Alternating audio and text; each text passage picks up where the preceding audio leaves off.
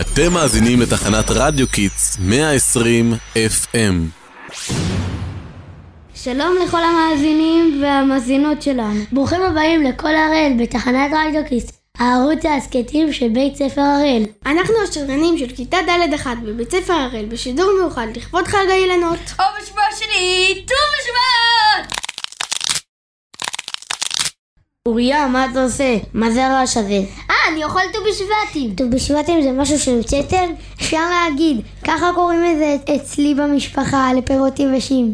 רק אם אפשר יותר להיות בשקט או לכבד את החברים שלך?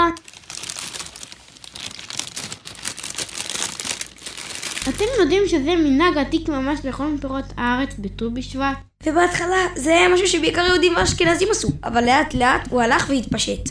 בעבר היו אוכלים בעיקר את הפירות משבעת המינים כדי לחגוג את פירות האדמה הגדולים בארץ ישראל. אבל היום אנחנו אוכלים כמעט כל פרי שאפשר לייבש. אני הכי אוהבת מישמיש! חבר'ה, תעזרו לנו לערוך שולחן בשביל סדר ט"ו בשבט. סדר? זה לא משהו שעושים בפסח? גם. במאה ה-17 באשרות קריאת ההגדה וסדר פסח התחילו לערוך סעודה מיוחדת לכבוד ט"ו בשבט. יש דרכים רבות לערוך סדר ט"ו בשבט, ומנהגים קצת אחרים לכל עדה. לרוב אוכלים את שבעת המינים ושפע פירות בהם ברכה הארץ. שותים ארבע כוסות יין וקוראים פרקי תנ"ך הקשורים לתנובת הארץ.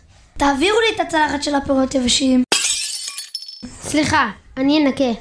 ועכשיו נעבור לכיתה ד'2 שתראה לנו איך עושים סדר ט"ו בשבט. שלום לכל המאזינים, החלטנו להמשיך את הפודקאסט שלנו בנושא ט"ו בשבט מחוץ לכיתה. קיבלנו מתנה מיוחדת מהמחנכת של הכיתה! עצים לנטייה! תודה רבה, המורה שגיא, ט"ו בשבט שמח. אנחנו כאן בגינת בית הספר, וכולם התלבשו מאוד חגיגי לכבוד הנטיעות. תראו איזה בגדים מגניבים השלתי מאבא, מגפיים נלבוץ ואוברול עם מלא כיסים. יאללה, אלקנה! תביא את העץ חפירה, נתחיל לחפור!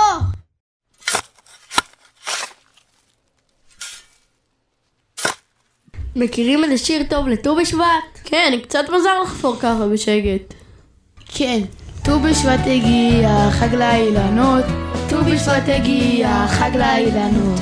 יש אחד ממש פרצים, משהו עם שתילה. כך הולכים השותלים, רוב בלבת ביד. מן העיר ומן הכפר, מן העמק מן ההר, בט"ו בשבט, בט"ו בשבט. אני ממש אוהב את השירים, אבל מה שהכי חשוב לי בט"ו בשבט זה הקשר עם האדמה והטבע. נכון, במיוחד עכשיו צריך לשמור על הסביבה. אז טוב שנתנו קצת עצים חדשים. יש פה עץ שנראה לי צריך קצת מים.